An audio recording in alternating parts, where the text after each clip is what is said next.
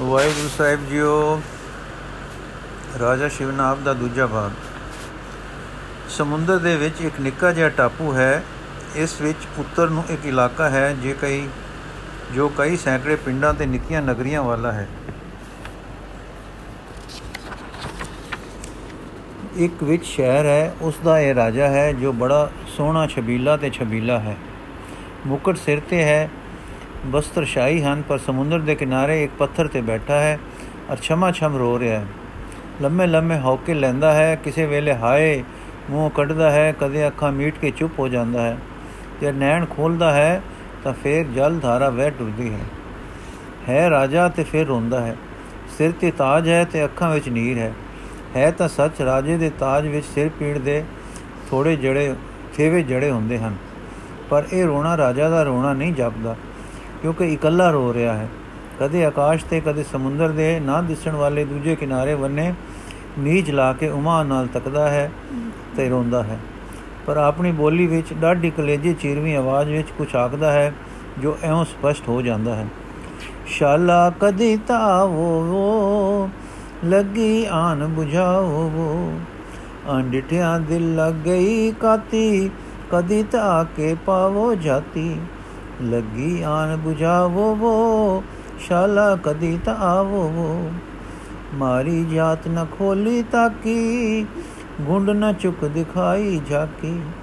ਕਦੇ ਤਾਂ ਦਰਸ਼ ਦਿਖਾਵੋ ਵੋ, ਲੱਗੀ ਆਨ 부ਝਾਵੋ ਵੋ। ਨੈਣ ਤਰਸਦੇ ਦਿਨ ਤੇ ਰਾਤੀ, ਕਸਕ ਮਿਲਣ ਦੀ ਸਰ ਦੀ ਛਾਤੀ। ਸ਼ਾਲਾ ਕਦੇ ਤਾਂ ਆਵੋ ਵੋ, ਲੱਗੀ ਆਨ 부ਝਾਵੋ ਵੋ। ਬਾਣ ਕਲੇ ਜੇ ਕਿਸਨੇ ਵਾਇਆ, ਵਾਮਣ ਹਾਰ ਨਜ਼ਰ ਨਾ ਆਇਆ। ਸ਼ਾਲਾ ਦਰਸ ਦਿਖਾਵੋ, ਲੱਗੀ ਆਨ 부ਝਾਵੋ ਸ਼ਾਲਾ ਦਰਸ ਦਿਖਾਵੋ, ਲੱਗੀ ਆਨ 부ਝਾਵੋ ਇਹ ਭਗਵਾਨ, ਇਹ ਰਾਜਾ ਹੈ। ਦੇਖੋ ਇਸ ਨੂੰ ਕੀ ਪ੍ਰੇਮ ਬਾਣਾ ਨੇ ਸੱਲ ਲਿਆ ਹੈ। ਕਿਸੇ ਪ੍ਰੀਤਮ ਨੂੰ ਸਿੱਖਦਾ ਹੈ ਔਰ ਪ੍ਰੀਤਮ ਵੀ ਉਹ ਜਿਸ ਨੂੰ ਕਦੇ ਡਿੱਠਾ ਨਹੀਂ ਸੋ। ਬਿਨ ਡਿੱਠੇ ਹੀ ਲੱਗ ਗਈ ਸੋ। ਔਰ ਅਣਡਿੱਠੇ ਦੇ ਸਿਮਰਨ ਤੇ ਕੀਰਤਨ ਵਿੱਚ ਮਗਨ ਹੈ। ਸਿੱਖਦਾ ਹੈ ਤੇ ਉਮਾਉਂਦਾ ਹੈ।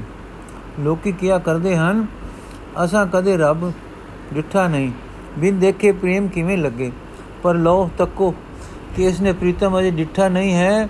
ਇਹ ਪ੍ਰੇਮ ਨਾਲ ਜਲਹਾਰ ਅੱਗੇ ਹੀ ਹੋ ਰਿਹਾ ਹੈ। ਅੱਗੇ ਹੀ ਹੋ ਰਿਹਾ ਹੈ। ਹੈ ਨਾ ਐਸੀ ਦਸ਼ਾ ਵੀ ਕਿ ਬਿਨ ਦੇਖੇ ਵੀ ਪ੍ਰੇਮ ਲੱਗ ਪਵੇ? ਅਸਲ ਵਿੱਚ ਸਾਨੂੰ ਸੰਸਿਆ ਤੇ ਵਹਿਮਾ ਮਾਰ ਛੋੜਿਆ। ਬੁੱਧੀ ਦੀ ਚਿੜੀ ਹੁਜਤਾ ਕਰਨ ਲਈ ਸ਼ੇਰ ਬਣੀ ਰਹਿੰਦੀ ਹੈ। ਇਹ ਕਦੇ ਸੁਖ ਦੇ ਪਿੰਜਰੇ ਨਹੀਂ ਪੈਂਦੀ। ਇਹ ਗੈਬੀ ਆਵਾਜ਼ ਇਸ ਵੇਲੇ ਕੰਨੀ ਪਈ। ਸਭ ਨੇ ਦਰਸ਼ਨ ਕੀਤਾ ਹੋਇਆ ਹੈ। ਡੂੰਗੇ ਥਾਂ ਅੰਦਰ ਦਰਸ਼ਨ ਦੀ ਕਸਕ ਸਭ ਤੇ ਮੌਜੂਦ ਹੈ। ਸੂਰਤ ਦ੍ਰਿਸ਼ਟਮਾਨ ਵਿੱਚ ਰੁਝ ਕੇ ਭੁੱਲ ਰਹੀ ਹੈ। ਸੂਰਤ ਦ੍ਰਿਸ਼ਟਮਾਨ ਵਿੱਚ ਰੁਝ ਕੇ ਭੁੱਲ ਰਹੀ ਹੈ।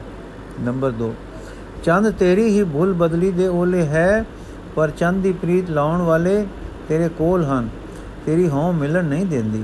ਨੰਬਰ 3 ਇਸ ਨੇ ਪ੍ਰੀਤਮ ਨਹੀਂ ਡਿੱਠਾ, ਪਰ ਕਿਸੇ ਪ੍ਰੀਤਮ ਡਿੱਠੇ ਨੇ ਇਸ ਨੂੰ ਅਣਡਿੱਠੇ ਦਾ ਪ੍ਰੇਮ ਲਾਇਆ ਹੈ। ਇੰਨੇ ਨੂੰ ਉਹ ਰਾਜਾ ਉਠਿਆ, ਸਮੁੰਦਰ ਦੇ ਖਾਰੇ ਪਾਣੀ ਨਾਲ ਅੱਖਾਂ ਨੂੰ ਧੋਤਾ, ਨੈਣਾ ਅੰਦਰੋਂ ਨਿਕਲਦੇ ਖਾਰੇ ਪਾਣੀ ਨੂੰ ਧੀਰਜ ਆਈ, ਹੁਣ ਇਸ ਹੁਣ ਇਹ ਡੇਰੇ ਨੂੰ ਤੁਰ ਪਿਆ। ਕੁਝ ਵਿੱਤੇ ਪਾਲਕੀ ਖੜੀ ਸੀ ਨੌਕਰ ਚਾਕਰ ਹਾਜ਼ਰ ਸਨ। ਪਾਲਕੀ ਚੁੱਕ ਕੇ ਡੇਰੇ ਨੂੰ ਲੈ ਟੁਰੇ, ਜਿੱਥੇ ਤੰਬੂ ਲੱਗ ਰਹੇ ਸਨ। ਰਾਜਾ ਡੇਰੇ ਵਿੱਚ ਪਹੁੰਚਾ। ਰਾਤੀ ਪਰਿਵਾਰ ਸੌਂ ਗਿਆ। ਰਾਜਾ ਵੀ ਸੌਂ ਗਿਆ। ਜਿਸ ਵੇਲੇ ਸਾਰਾ ਪਰਿਵਾਰ ਨੀਂਦ ਵਿੱਚ ਗੜੁੰਦ ਹੋਇਆ, ਹੋ ਗਿਆ, ਰਾਜਾ ਉੱਠ ਕੇ ਲੱਗਾ ਟਹਿਲਣ ਤੇ हे ਗੁਰੂ ਨਾਨਕ हे ਗੁਰੂ ਨਾਨਕ ਕਰਕੇ ਸਿਮਰਨ ਕਰਨ। ਕਦੇ ਰੋ ਪਵੇ, ਕਦੇ ਚੁੱਪ ਹੋ ਜਾਵੇ। ਕਦੇ ਹੱਸ ਪਵੇ, ਕਦੇ ਆਕਾਸ਼ ਵੱਲ ਤੱਕੇ। ਕਦੇ ਉੱਤਰ ਦਿਸ਼ਾ ਵੱਲ ਤੱਕੇ, ਕਦੇ ਬਹਿ ਜਾਵੇ। ਕਦੇ ਟਹਿਲੇ, ਪਰ ਸਾਰੀ ਰਾਤ ਨਾਨਕ ਨਾਨਕ ਕੁਕਦਾ ਰਿਹਾ। ਚਿਤ ਚਾਤਰਿਕ ਕੋ ਪਿਆਸ ਪੁਕਾਰਤ, ਚਾਹਤ ਸਵਾਂਤ ਦਰਸ ਹਰ ਆਰਤ ਲੋਚਨ ਭੈ ਚਕੋਰ ਵਿਚਾਰੇ, ਚੰਦ ਬਦਨ ਕਬ ਆਨ ਦਿਖਾਰੇ। ਅਸ ਪ੍ਰਕਾਰ ਭੂਪਤ ਅਬ ਲਾਖਾ, ਦਿਨ ਪ੍ਰਤ ਬਦਤ ਬਿਟਪ ਜਿਉ ਸਾਖਾ। ਰਹਿਨ ਬਿਖੈ ਨਿੰਦਰਾ, ਜਿਨ ਤਿਆਗੀ ਦਿਨ ਮੈਂ ਭੂਖ ਪਿਆਸਾ ਬਾਗੀ। ਪ੍ਰੇਮ ਆਧਾਰ ਜੀਵਨਾ ਜੇ ਕੋ। ਲੋਚਨ ਚਲਤ ਰਹਿਤ ਜਲ ਤੇ ਕੋ। ਕੂੜ ਅਮਾਵਸ ਛਤ ਚੰਦ ਸੱਚ ਚੰਦਰਮਾ। ਦਿਸੈ ਨਾਹੀ ਕਹਿ ਚੜਿਆ। ਇੱਕ ਵਿਦਵਾਨ ਹਨ ਸ਼ਾਸਤਰਗ੍ਯ ਖਟ ਦਰਸ਼ਨੀ, ਸਗੋਂ ਸਰਵ ਦਰਸ਼ਨਾ ਦੇ ਗਿਆਤਾ। ਨਾਲੇ ਵੇਦ ਵੀ ਮੁੱਖੋਂ ਉਚਾਰਦੇ ਹਨ। 18 ਪੁਰਾਣਾ ਦੇ ਪਾਣੀ ਹਾਰ ਹਨ। ਅੱਜ ਸਮੁੰਦਰ ਦੇ ਕਿਨਾਰੇ ਉਸੇ ਕੋਲ ਵਾਲੀ ਰਾਜਾ ਦੀ ਵਾਲੀ, ਰਾਜਾ ਜੀ ਵਾਲੀ ਸਿਲਾ ਉੱਪਰ ਬੈਠੇ ਹਨ। ਪਰ ਸ਼ੋਕ ਸਮੁੰਦਰ ਵਿੱਚ ਤੇ ਸ਼ੋਕ ਸਾਗਰ ਵਿੱਚ ਰੁੜ ਰਹੇ ਹਨ। ਐਨੀ ਵਿਦਿਆ ਤੇ ਫੇਰ ਸ਼ੋਕ, ਪਰ ਜੇ ਰੱਤਾ ਕੋ ਖਿਆਲ ਦਿਓ, ਤਾਂ ਸ਼ੋਕ ਨਾ ਹੋਵੇ ਤਾਂ ਹੋਰ ਕੀ ਹੋਵੇ। ਪੜਿਆ ਹਾਂ ਜੀ, ਲਿਖ ਲਿਖ ਪੜਿਆ ਤੇਤਾ ਕੜਿਆ ਸੋਚਾਂ ਦੇ ਖੋਲਰ ਪਏ, ਵੱਧਦੇ ਗਏ। ਜਿੰਨੀ ਸੋਚ ਬਹੁਤੀ, ਜਿੰਨੀ ਸੋਚ ਡੂੰਗੀ ਉਹਨੇ ਸੰਸੇ, ਜਿੰਨੇ ਸੰਸੇ ਉਹਨੇ ਸ਼ੋਕ। ਸ਼ੋਕ। ਉਹਨੇ ਸ਼ੋਕ। ਸ਼ੋਕ ਮਤਲਬ ਦੁੱਖ। ਇਹਨੇ ਨੂੰ ਇੱਕ ਹੋਰ ਆਦਮੀ ਆਇਆ ਤੇ ਬੋਲਿਆ, ਪੰਡਤ ਜੀ, ਕੀ ਹਾਲ ਹੈ? ਪੰਡਤ ਜੀ, ਕੀ ਦਸੀਏ ਭਈ ਮਾਇਆ ਪਰਮੇਸ਼ਰ ਕੀ ਹੁਣ ਬੁੱਢੇ ਵਾਰੇ ਦੇਖੀ ਜੇ? ਸੁ ਸਹਿਜੂ ਜਿਹੜਾ ਬੰਦਾ ਆਇਆ ਉਹਦਾ ਨਾਮ ਸਹਿਜੂ ਹੈ। ਸਹਿਜੂ ਕਿਵੇਂ? ਪੰਡਤ ਤੋਂ ਪੁੱਛਦਾ ਹੈ, ਕਿਵੇਂ? ਤੁਹਾਨੂੰ ਫਿਕਰ ਨਹੀਂ? ਸਹਿਜੂ, ਸਾਨੂੰ ਫਿਕਰ। ਐਸੇ ਕਰਕੇ ਤਾਂ ਮਾਪਿਆਂ ਡੂੰਗਾ ਪੜਾਇਆ ਨਹੀਂ। ਕੰਮ ਸਾਡਾ ਮਸ਼ਕਰੀ ਮਖੋਲਾਂ ਦੀ ਖੱਟੀ ਖਾਣੀ। ਵਿਦੁਖਕ ਸਾਡਾ ਨਾ ਹੋ। ਅਸੀਂ ਕੀ ਜਾਣੀਏ ਫਿਕਰ? ਪੰਡਤ, ਜੇ ਤੇ ਜੇ ਟੁੱਕੀ ਬੰਦ ਹੋ ਗਿਆ ਤਾਂ? ਸਹਿਜੂ, ਸਾਡਾ ਟੁੱਕ ਕੌਣ ਬੰਦ ਕਰੂ? ਪੰਡਤ ਰਾਜਾ। ਸਹਿਜੂ, ਕਿਉਂ? ਪੰਡਤ, ਤੂੰ ਮਸਕਰਾ ਹੈ ਤੇ ਉਹ ਹੁਣ ਦਿਨੇ ਰਾਤ ਰੋਂਦਾ ਹੈ। ਹੁਣ ਉਹਨੂੰ ਵਹਿਣ ਪਾਉਣ ਵਾਲੀਆਂ ਤੀਵੀਆਂ ਦੀ ਲੋੜ ਹੋਊ ਕਿ ਤੇਰੀ? ਤੂੰ ਕਿਸੇ ਨਾ ਕਿਸੇ ਵੇਲੇ ਕੋਈ ਹਾਸਾ ਕਰਨਾ ਹੈ, ਉਹਨ ਚਿੜ ਕੇ ਕਹਿ ਦੇਣਾ ਜਾਓ, ਸਹਿਜੂ ਜੀ, ਆਰਾਮ ਕਰੋ। ਪੰਡਤ ਜੀ ਨੇ ਪਤੇ ਦੀ ਕਹੀ, ਖੂਬ ਗਿੱਟੇ ਵੱਜੀ। ਸਹਿਜੂ ਸਦਾ ਹਸੋੜਾ, ਸਹਿਜੂ ਘਬਰਾਇਆ। ਉਸ ਦੇ ਮੱਥੇ ਤੇ ਕਾਲੀਆਂ ਤਿਉੜੀਆਂ ਪਈਆਂ, ਜਿਨੇ ਕਦੀ ਫਿਕਰ ਨਹੀਂ ਡਿੱਠਾ ਸੀ। ਅੱਜ ਦੀਵਾਨ ਦੀ ਸੋਬਤ ਨਾਲ ਉਹ ਵੀ ਫਿਕਰਾਂ ਵਿੱਚ ਪੈ ਗਿਆ ਹੈ। ਇਹਨਾਂ ਨੂੰ ਦੀਵਾਨ ਆਇਆ, ਦੀਵਾਨ ਹੈ? ਅੱਜ ਵਿਦੁਖ ਜੀ ਚਾਚੇਰਾ ਉਦਾਸ ਹੈ, ਅਣਹੋਂਦੀ ਗੱਲ ਹੈ। ਸਹਿਜੂ ਭਾਈ ਕੁਛ ਨਾ ਪੁੱਛ। ਪੰਡਤ ਜੀ ਦੀ ਸ਼ਰਨ ਆਏ ਸਾਂ। ਬਈ ਕੋਈ ਸੁਖ ਪਾਵਾਂਗੇ। ਪੰਡਤ ਜੀ ਸੰਸਿਆ ਵਿੱਚ ਰੁੜ ਰਹੇ ਸਨ। ਮੈਨੂੰ ਵੀ ਨਾਲੇ ਧੂਰ ਲੈ ਗਏ। ਸੋ ਦੋਵੇਂ ਬੈਠੇ ਬੈਠੇ ਬੈਠੇ ਪਏ ਟੁਕ ਦੇ ਫਿਕਰ ਵਿੱਚ ਗੋਤੇ ਖਾਂਦੇ ਆ। ਤੁਸੀਂ ਕੀ ਕਰਦੇ ਹੋ? ਜਿਨ ਪੈਦਾ ਕੀਤਾ ਹੈ, ਉਸ ਪਰ ਭਰੋਸਾ ਨਹੀਂ ਬਜਦਾ ਕਰਮਾਂ ਤੇ ਸ਼ਾਕਰ ਨਹੀਂ ਜਿਆ ਰਹਿੰਦਾ। ਪਰ ਜਿਉ ਜੀ ਰਿਜਕ ਦਾਤੇ ਵਿੱਚ ਜੋ ਨਵਾਂ ਰੰਗ ਆਇਆ ਹੈ, ਉਹ ਹੈਰਾਨ ਕਰ ਰਿਹਾ ਹੈ। ਰਾਜਾ ਕੀ ਤੇ ਰੋਣੀਆਂ ਕੀ? ਰੋਣੀਆਂ ਕੀ, ਰੋਣੀਆਂ ਵਾਲੇ ਥਾਂ ਸਾਡੇ ਮਖੋਲੀਆਂ ਤੇ ਜੁਗਤ ਬਾਜਾਂ ਦੀ ਕੀ ਲੋੜ? ਦੀਵਾਨ ਸੱਚ ਹੈ ਵਿਦੁਖ ਜੀ। ਵਿਦ ਪੰਡਤ, ਮੈਨੂੰ ਤਾਂ ਇਹ ਅਚਰਜ ਹੈ ਕਿ ਇੱਕ ਅਨਪੜ ਮੁਸਾਫਰ ਨਿਰਖਰ ਭੱਟਾਚਾਰੀਆ ਕਹਿ ਕੀ ਗਿਆ? ਨਾ ਉਹ ਪੰਡਤ ਸੀ, ਨਾ ਵਿਦਵਾਨ। ਮੈਂ ਬਥੇਰਾ ਕਿਹਾ ਕਿ ਉਸ ਦੀ ਮੇਰੇ ਨਾਲ ਚਰਚਾ ਕਰਾਓ, ਪਰ ਰਾਜੇ ਇੱਕ ਨਾ ਮੰਨੀ। ਉਹ ਬਸ ਕਾਤੀ ਲਾਉਂਦਾ ਹੀ ਪੈ ਗਿਆ ਰਾਹੀਂ। ਹੁਣ ਜੇ ਇਹੋ ਹਾਲ ਰਿਹਾ, ਤਾਂ ਸਾਨੂੰ ਕੌਣ ਪੁੱਛੇਗਾ? ਇਸ ਬੁੱਢੇ ਬਾਰੇ ਆਨ ਪਾਣੀ ਲਈ ਕਿੱਥੇ ਫਿਰਾਂਗੇ? ਦੀਵਾਨ ਪੰਡਤ ਜੀ, ਬੇਸ਼ੱਕ ਬੜੇ ਫਿਕਰਾਂ ਦੀ ਗੱਲ ਹੈ, ਪਰ ਜੇ ਅਸੀਂ ਆਪਣੇ ਸੁਆਮੀ ਦੇ ਪਿਆਰ ਕਰਨ ਵਾਲੇ ਦਾਸ ਰਹੀਏ, ਸਾਨੂੰ ਕੀ ਉਹ ਕਿਸ ਨਾਲ, ਕਿਸੇ ਹਾਲ ਵਿੱਚ ਰਹਿਣ? ਸਾਡੀ ਅੰਗ ਪਾਲਣਾ ਤੇ ਰਾਜ ਭਗਤੀ ਕਾਇਮ ਰਹੇ। ਪੰਡਤ, ਹਾਂ ਜੀ, ਇਹ ਤਾਂ ਠੀਕ ਹੈ। ਤੁਸੀਂ ਤਾਂ ਠਹਿਰੇ ਦੀਵਾਨ। ਤੁਹਾਡੀ ਹੋਈ ਲੋੜ ਤੇ ਮੈਂ ਤਾਂ ਠਹਿਰ ਖਾਟੇ ਖਟਿਆ ਹਾਂ। ਖਟਿਆ ਹੀ ਪੋਥੀਆਂ ਦਾ ਖਾਣਾ ਹੋਇਆ। ਜਦ ਰਾਜਾ ਦਾ ਧਰਮ ਹੀ ਹੋਰ ਹੋ ਗਿਆ ਤਾਂ ਮੈਂ ਕਿਸ ਦਾ ਕਿਸ ਭਾਵ ਵਿਕੂ? ਤੇ ਅੰਤ ਉਹ ਜੇ ਬਣੀਏ ਬਕਾਲਾ ਨੇ ਦੀਵਾਨਗੀ ਨੂੰ ਵੀ ਹੱਥ ਮਾਰਨੇ ਹਨ, ਜੋ ਰਾਜਾ ਨੂੰ ਪਟ ਗਏ ਹਨ। ਸੋ ਤੁਸੀਂ ਵੀ ਕੋਈ ਫਿਕਰ ਕਰ ਲਓ, ਹੁਣ ਨਾ ਕਰੋਗੇ, ਚਾਰ ਦਿਨ ਮਗਰੋਂ ਕਰਨਾ ਪਊ। ਦੀਵਾਨ ਕੀ ਕਰੀਏ? ਪੰਡਤ ਰਾਜਾ ਜੀ ਨੂੰ ਸਮਝਾਈਏ, ਸਦਾ ਸ਼ਿਵ ਦੀ ਉਪਾਸਨਾ ਨਾ ਛੱਡੇ। ਦੀਵਾਨ, ਚੰਗਾ ਪਰ ਆਖੀਏ ਕਿ ਪੰਡਤ ਕਿਸੇ ਦੇਵਤਾ ਦਾ ਨਾਮ ਰਾਜਾ ਲੈਂਦਾ ਹੈ। ਦੀਵਾਨ ਬਾਦੀਆਂ ਬਾਦੀਆਂ ਤੋਂ ਸੁਣਿਆ ਹੈ ਕਿ ਨਾਨਕ ਨਾਨਕ ਕਰਦਾ ਹੈ। ਪੰਡਤ, ਬਸ ਸਾਰੇ ਰਲ ਕੇ ਨਾਨਕ ਨਿੰਦਿਆ ਸ਼ੁਰੂ ਕਰੀਏ।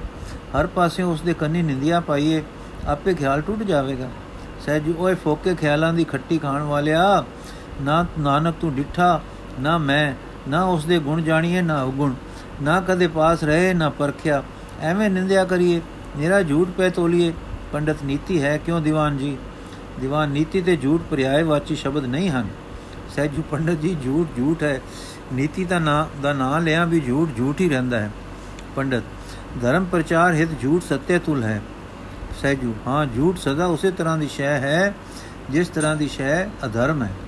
ਪੰਡਿਤ, ਕੀ ਆਖਿਆ ਹੈ ਸਹਿਜੂ, ਮੈਂ ਆਖਿਆ ਹੈ, ਜੇ ਧਰਮ ਝੂਠ ਨਾਲ ਪ੍ਰਚਾਰੀਦਾ ਹੈ, ਤਾਂ ਉਹ ਤਾਂ ਅਧਰਮ ਹੋਇਆ। ਧਰਮ ਤੇ ਸੱਚ, ਦੇਵੀ ਸੰਪਦਾ ਦੀ ਵਸਤੂ ਹੈ। ਤੇ ਅਧਰਮ ਤੇ ਝੂਠ ਆਸਰੀ ਸੰਪਦਾ ਦੀ ਵਸਤੂ ਹੈ। ਹਨੇਰੇ ਨਾਲ ਚਾਨਣ ਦਾ ਪ੍ਰਚਾਰ ਕਿਵੇਂ? ਪੰਡਤ ਬੋਲੇ, ਮੂਰਖ, ਤੂੰ ਸਮਝਦਾ ਨਹੀਂ ਹੈ। ਬੋਲੇ, ਮੂਰਖ, ਤੂੰ ਸਮਝਦਾ ਨਹੀਂ ਹੈ। ਕਾਰਜ ਸਿੱਧੀ ਵਾਸਤੇ ਸ਼ਾਮ, ਦਾਮ, ਦੰਡ, ਭੇਦ ਸਭ ਕੁਝ ਵਰਤੀਦਾ ਹੈ। ਸਹਿਜੂ ਰਾਜਸੀ ਕੰਮਾਂ ਵਿੱਚ ਸ਼ਾਮ, ਦਾਮ, ਦੰਡ, ਭੇਦ ਵਰਤੀਦਾ ਹੈ ਕਿ ਸੱਚ ਦੇ ਪ੍ਰਚਾਰ ਵਿੱਚ ਵੀ। ਧਰਮ ਤਾਂ ਆਪਣੀ ਸਚਾਈ ਤੇ ਆਪਣੀ ਸ਼ਕਤੀ ਆਸਰੇ ਪਹੁੰਚਦਾ ਪਚੁਰਦਾ ਹੈ। ਨਾ ਕਿ ਚਲਾਕੀਆਂ, ਮਾਰਾਂ, ਜ਼ੋਰ ਤੇ ਝੂਠਾ ਨਾਲ। ਹਿੰਦ ਨਾਲ ਪਠਾਨ ਪਾਤਸ਼ਾਹ ਕਿੰਨਾ ਜ਼ੋਰ ਲਾ ਥੱਕੇ। ਜ਼ੋਰ, ਦਾਬਾ, ਡਰਾਵਾ, ਗਾਲੀ, ਤਲਵਾਰ ਦੇ ਭੈ, ਨਾਲ ਕਿੰਨਾ ਸ਼ਰਮ ਕਰ ਚੁੱਕੇ ਹਨ। ਫਲ ਕੀ ਹੋਇਆ ਹੈ ਕਿ ਅਜੇ ਤੱਕ ਜੋ ਲੋਕ ਉਹਨਾਂ ਦੇ ਮਤ ਵਿੱਚ ਗਏ ਹਨ, ਉਹਨਾਂ ਦੇ ਆਚਰਣ ਉਸੇ ਤਰ੍ਹਾਂ ਦੇ ਹਨ। ਜਿਹੋ ਜਿਹੇ ਕਿ ਪਹਿਲੇ ਸਨ। ਕਿਸੇ ਵਿੱਚ ਕੋਈ ਖਾਸ ਗੱਲ ਨਹੀਂ ਆਈ। ਸਾਰੇ ਉਹ ਜਿਹੇ ਦੇ ਉਹ ਜਿਹੇ ਹਨ। ਹਾਂ, ਜੇ ਕਿਤੇ ਕਿਸੇ ਸੂਫੀ ਦੇ ਪਿਆਰ ਨਾਲ ਕਿਸੇ ਨੂੰ ਪ੍ਰੇਰਿਆ ਤਾਂ ਉਸ ਵਿੱਚ ਕੋਈ ਗੁਣ ਆਇਆ ਹੋਵੇ ਤਾਂ ਕਿਹਾ ਨਹੀਂ ਜਾਂਦਾ। ਪੰਡਤ ਫੇਰ, ਇਹ ਤਾਂ ਠੀਕ ਹੈ, ਪਰ ਅਸੀਂ ਇਹ ਤਾਂ ਨਹੀਂ ਚਾਹੁੰਦੇ ਕਿ ਰਾਜਾ ਸਤਿਆਵਾਦੀ ਧਰਮੀ ਸੱਚੀ ਮੁੱਚੀ ਕੁਝ ਬਣ ਜਾਵੇ। ਬਾਬਾ, ਸਾਡੇ ਮਤ ਵਿੱਚ ਟਿਕਿਆ ਰਹੇ, ਧਰਮੀ ਹੋਵੇ ਚਾਹੇ ਨਾ ਹੋਵੇ। ਇੱਕ ਰਾਜਾ ਪੰਡਤ ਹੈ, ਐਨੀ ਮਿਹਨਤ ਕਰਕੇ ਮੈਂ ਵਿਦਿਆ ਪੜਾਈ ਹੈ, ਦੂਜੇ ਧਰਮ ਦੁਰੰਦਰ ਹੈ, ਤੀਜੇ ਮਤ ਵਿੱਚ ਨਾ ਰਿਹਾ ਤੇ ਵੈਰੀਆਂ ਨੂੰ ਲਾਭ ਹੋਸੀ। ਇਸ ਕਰਕੇ ਅੰਦਰੋਂ ਚਾਹੇ ਉਹ ਧਰਮੀ ਹੋਵੇ ਚਾਹੇ ਅਧਰਮੀ, ਪਰ ਸਾਡੇ ਵਿੱਚ ਟਿਕਿਆ ਰਹੇ। ਸਾਡਾ ਨੱਕ ਬੱਚੇ, ਸਾਡੀ ਰੋਜ਼ੀ ਬੱਚੇ, ਸਾਡੇ ਵੈਰੀ ਦੱਬੇ ਰਹਿਣ। ਵਿਦੂਖਕ, ਵਾਹ ਮਹਾਰਾਜ ਜੀ ਧੰਨੇ ਹੋ। ਤੁਸੀਂ ਤਾਂ ਮੰਤਰੀ ਚਾਹੀਦੇ ਸੇ। ਦੀਵਾਨ ਜੀ, ਮੀਰ ਮੁੰਸ਼ੀ ਦਾ ਬਸਤਾ ਇਹਨਾਂ ਨੂੰ ਲੈ ਦਿਓ। ਇਹ ਧਰਮ ਪ੍ਰਚਾਰ ਦੇ ਲਾਇਕ ਨਹੀਂ ਹਨ। ਪੰਡਿਤ ਜੀ, ਤੁਸਾਂ ਨੂੰ ਸ਼ਾਇਦ ਪਤਾ ਨਹੀਂ, ਮੈਂ ਬ੍ਰਾਹਮਣੀ ਮਤ ਦਾ ਨਹੀਂ ਹਾਂ। ਮੇਰਾ ਧਰਮ ਬੋਧ ਹੈ। ਤੁਸਾਂ ਵਰਗਾ ਮੇਰਾ ਧਰਮ ਨਹੀਂ। ਅਸੀਂ ਮਾੜੇ ਸਹੀ, ਪਰ ਨੇਕੀ ਦੇ ਬੰਦੇ ਹਾਂ। ਝੂਠ ਨੂੰ ਝੂਠ, ਪਾਪ ਨੂੰ ਪਾਪ ਜਾਣਦੇ ਹਾਂ। ਜੇ ਤਾਂ ਤੁਹਾਡੇ ਮਤ ਵਿੱਚ ਕੋਈ ਤਾਕਤ ਹੈ, ਕੋਈ ਜੀਵਨ ਦੀ ਸ਼ਕਤੀ ਹੈ, ਤਾਂ ਉਸ ਦੇ ਬਲ ਨਾਲ ਰਾਜਾ ਨੂੰ ਸਵੈ ਪਰਮ ਪ੍ਰੇਮੀ ਬਣਾਓ। ਸਵੈ ਧਰਮ ਪ੍ਰੇਮੀ ਬਣਾਓ। ਨਹੀਂ ਤਾਂ ਉਸ ਆਦਮੀ ਅੱਗੇ ਝੁਕ ਜਾਓ, ਜੋ ਤੂੰ ਸਾਡੇ ਰਾਜਾ ਦੀ ਵਿਦਿਆ ਅਰ ਚਤੁਰਾਈ ਦੇ ਹੁੰਦਿਆਂ ਸੁੰਦਿਆਂ ਉਸ ਨੂੰ ਆਪਣਾ ਕਰ ਗਿਆ ਹੈ। ਪੰਡਤ, ਉਹ ਆਦਮੀ ਦੁਸ਼ਟ ਸਾ, ਪਾਪੀ ਸਾ ਕੋਈ ਨਜ਼ਰ ਬੰਦਿਆ ਸਾ। ਬੋਲੇ ਰਾਜਾ ਨੂੰ ਖਰਾਬ ਕਰ ਗਿਆ। ਵਿਦੁਖਕ ਪੰਡਤ ਜੀ, ਸਾਡਾ ਧਰਮ ਪੋਲਾ ਹੈ।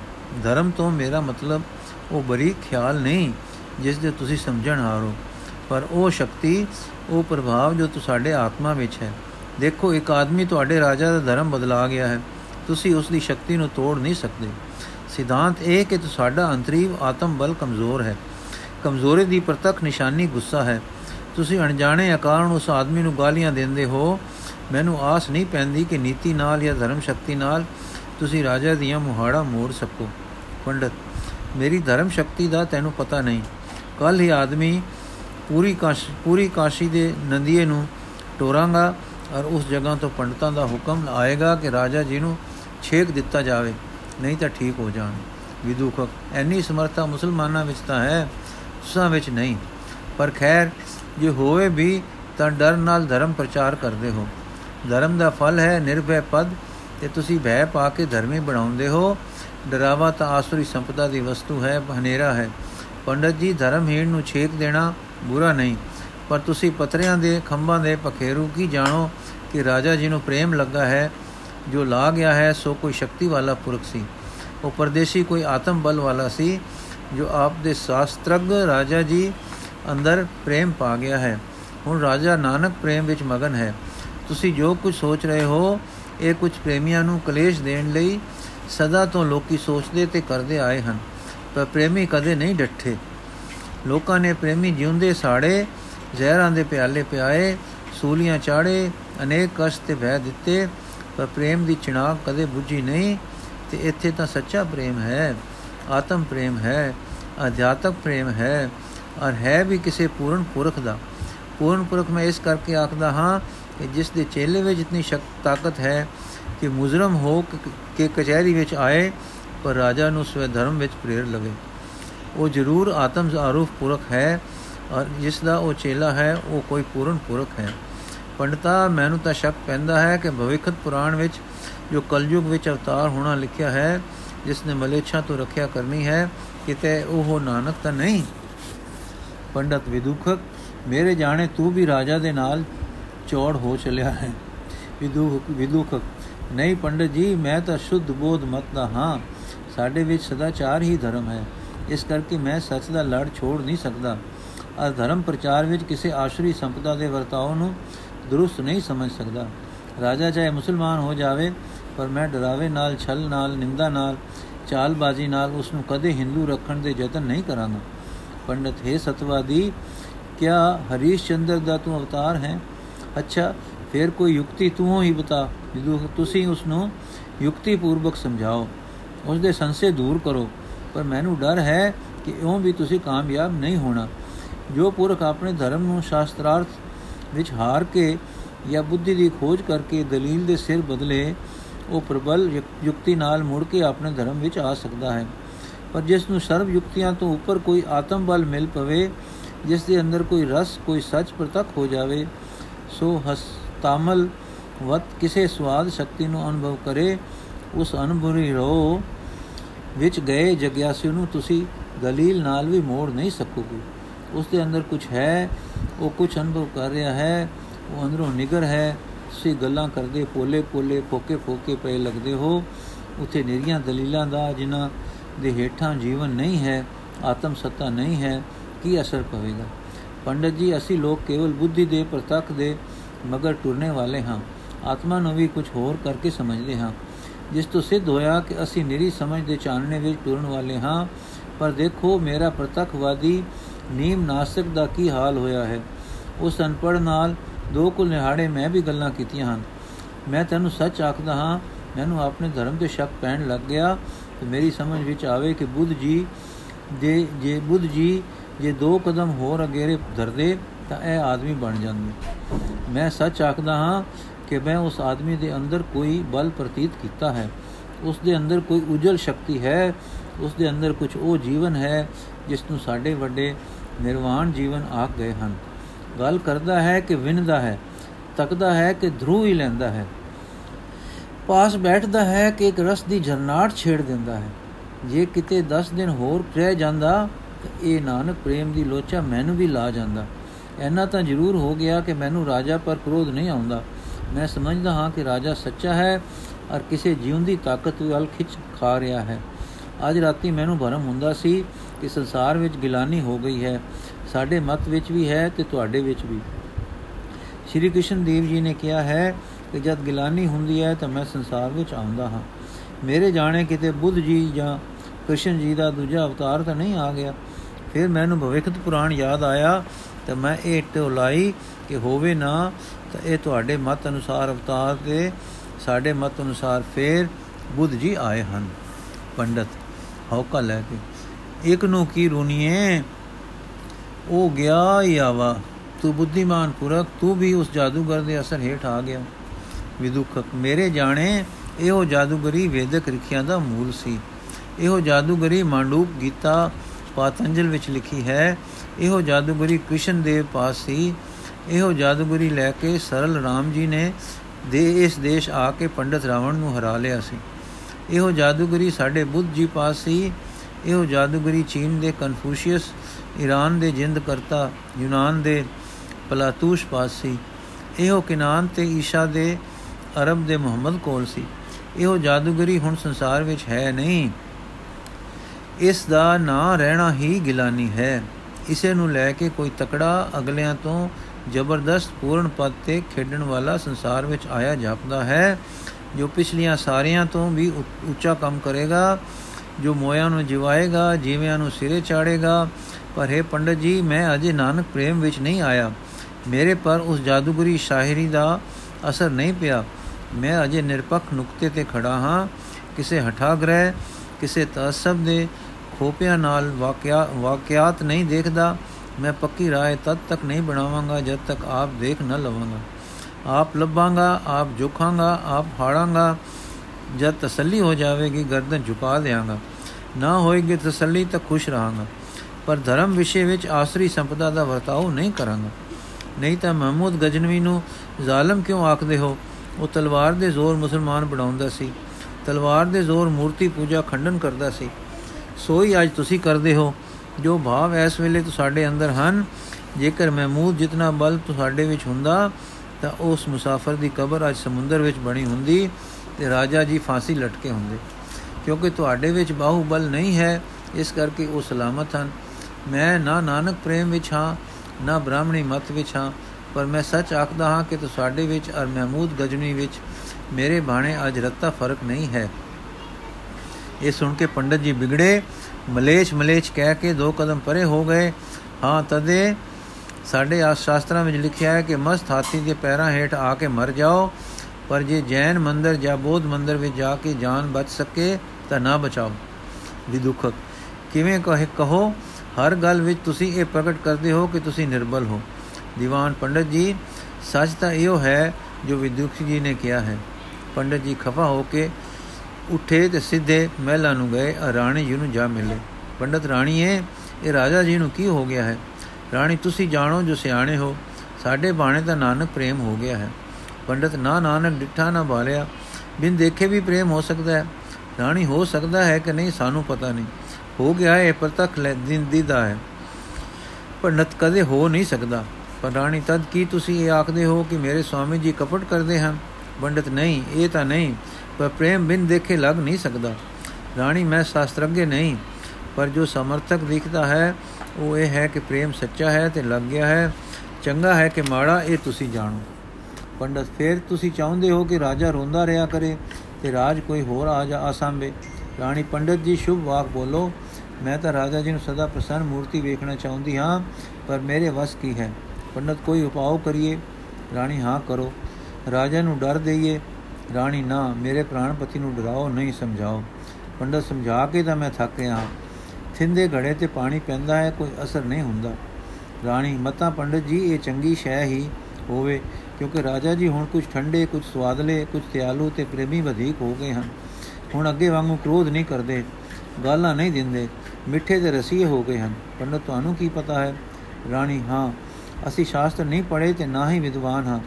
ਜੋ ਅੱਖਾਂ ਅੱਗੇ ਵਰਤਿੰਦਾ ਹੈ, ਵਰਤਦਾ ਹੈ, ਉਹ ਦੇਖੀਦਾ ਹੈ ਤੇ ਉਹ ਕਹੀਦਾ ਹੈ, ਪੰਡਤ ਫਿਰ ਹੁਣ ਰਾਜਾ ਨੂੰ ਧਰਮ ਤੋਂ ਪਤਿਤ ਹੋਣ ਦੇਈਏ, ਰਾਣੀ ਨਾ ਪੰਡਤ ਜੀ ਬਚਾਓ, ਪਰ ਕੋਈ ਉਚੇਰੀ ਗੱਲ ਦੱਸੋ, ਕੋਈ ਵਧੇਕ ਪ੍ਰੇਮ ਦਾ ਰੰਗ ਚਾੜੋ, ਕੋਈ ਆਤਮ ਸ਼ਕਤੀ ਖਰਚ ਕਰੋ, ਜੋ ਪਿਆ ਜੀ ਸੁਖ ਨਾਲ ਉੱਚੇ ਹੋਣ।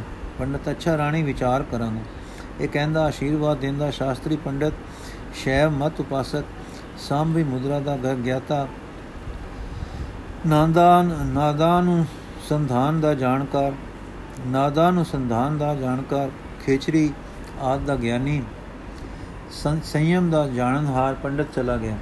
ਪਰ ਹੈਰਾਨ ਹੈ, ਮਨ ਨੂੰ ਆਖਦਾ ਹੈ, ਗ੍ਰਹਿਣ ਤਾਂ ਇੱਕੋ ਰਾਜਾ ਨੂੰ ਲੱਗਾ, ਪਰ ਛਾਇਆ ਸਭ ਤੇ ਫਿਰ ਗਈ ਹੈ। ਕਿ ਦੂਤਕ ਬੋਧੀ ਹੋ ਕੇ ਨਾਨਕ ਪ੍ਰੇਮ ਦੇ ਪ੍ਰਤੱਖ ਅਸਰ ਦਾ ਕਾਇਲ ਹੈ। ਦੀਵਾਨ ਵੈਸ਼ਨਵ ਹੈ, ਉਹ ਵੀ ਕਾਇਲ ਹੈ। ਰਾਣੀ ਕੱਖ ਨਹੀਂ ਜਾਣਦੀ, ਮੇਰੀ ਚੇਲੀ ਸੀ, ਉਹ ਵੀ ਕਾਇਲ ਹੈ। ਜਿਸ ਨਾਲ ਗੱਲ ਗਿਣਦਾ ਸਭ ਮੰਨਦੇ ਹਨ ਕਿ ਉਹ ਪਰਦੇਸ਼ੀ ਕੋਈ ਤਾਕਤਵਰ, ਕੋਈ ਆਤਮ ਵਾਲਾ ਸੀ। ਸਾਰੇ ਮੰਨਦੇ ਹਨ ਕਿ ਰਾਜਾ ਨੂੰ ਪ੍ਰੇਮ ਸੱਚਾ ਲਗਾ ਹੈ, ਔਰ ਉਸ ਦਾ ਅਸਰ ਪ੍ਰਜਾ ਵਾਸਤੇ ਵੀ ਨੇਕ ਪੈ ਰਿਹਾ ਹੈ। ਹੁਣ ਮੇਰਾ ਕੋਈ ਸਹਾਇਕ ਨਹੀਂ ਹੈ, ਧਰਮ ਦੀ ਹਾਨੀ ਵੀ ਡਿੱਠੀ ਨਹੀਂ ਜਾਂਦੀ, ਤੇ ਇਹ ਗੱਲ ਮੈਂ ਵੀ ਸੱਚ ਜਾਣਦਾ ਹਾਂ ਕਿ ਉਸ ਪਰਦੇਸੀ ਮਨ, ਸਨਮੁਖ, ਮਨਸੁਖ ਵਰਗੀ ਮੇਰੇ ਵਿੱਚ ਮਨਸੁਖ ਸ਼ਕਤੀ ਕੋਈ ਨਹੀਂ ਹੈ। ਜਿਸ ਨਾਲ ਮੰਤਰ ਮਾਰਾਂ ਤੇ ਰਾਜਾ ਵਸ਼ੀਭੂਤ ਹੋ ਜਾਵੇ। ਹੁਣ ਤਾਂ ਕੋਈ ਰਾਜਨੈਤਿਕ ਚਾਲ ਹੀ ਚਲੀਏ ਕੋਈ ਤੰਤਰ ਸ਼ਾਸਤਰ ਵਿੱਚੋਂ ਟੋਟਕਾ ਲਵੀਏ ਕੀ ਕਰੀਏ ਸਮਝ ਨਹੀਂ ਪੈਂਦੀ। ਇਹ ਉੱਤਰ ਦਿਸ਼ਾ ਵੱਲੋਂ ਕੀ ਗੈਬ ਦਾ ਚਾਨਣਾ ਆਇਆ ਹੈ? ਸਾਰੇ ਮੋਹੇ ਜਾ ਰਹੇ ਹਨ। हे ਭਗਵਾਨ ਸਹਾਇਤਾ ਕਰੋ। ਵਾਹਿਗੁਰੂ ਜੀ ਕਾ ਖਾਲਸਾ ਵਾਹਿਗੁਰੂ ਅਗਲਾ ਭਾਗ ਅਸੀਂ ਕੱਲ ਪੜਾਂਗੇ ਰਾਜਾ ਨੂੰ ਕਿੰਨਾ ਚਿੜਿਆ ਪਿਆ ਸ਼ੌਂਕ